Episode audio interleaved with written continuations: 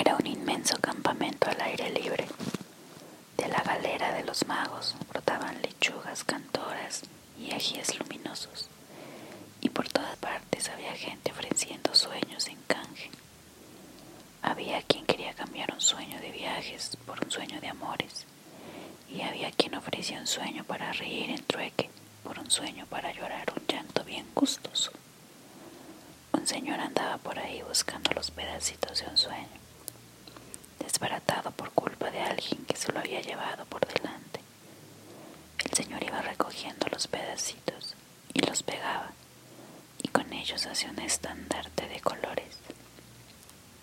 El aguatero de los sueños llevaba agua a quienes tenían sed mientras dormían. Llevaba el agua a la espalda en una vasija y la brindaba en altas copas. Sobre una torre había una mujer de túnica blanca peinándose la cabellera que le llegaba a los pies. El peine desprendía sueños con todos sus personajes. Los sueños salían del pelo y se iban al aire.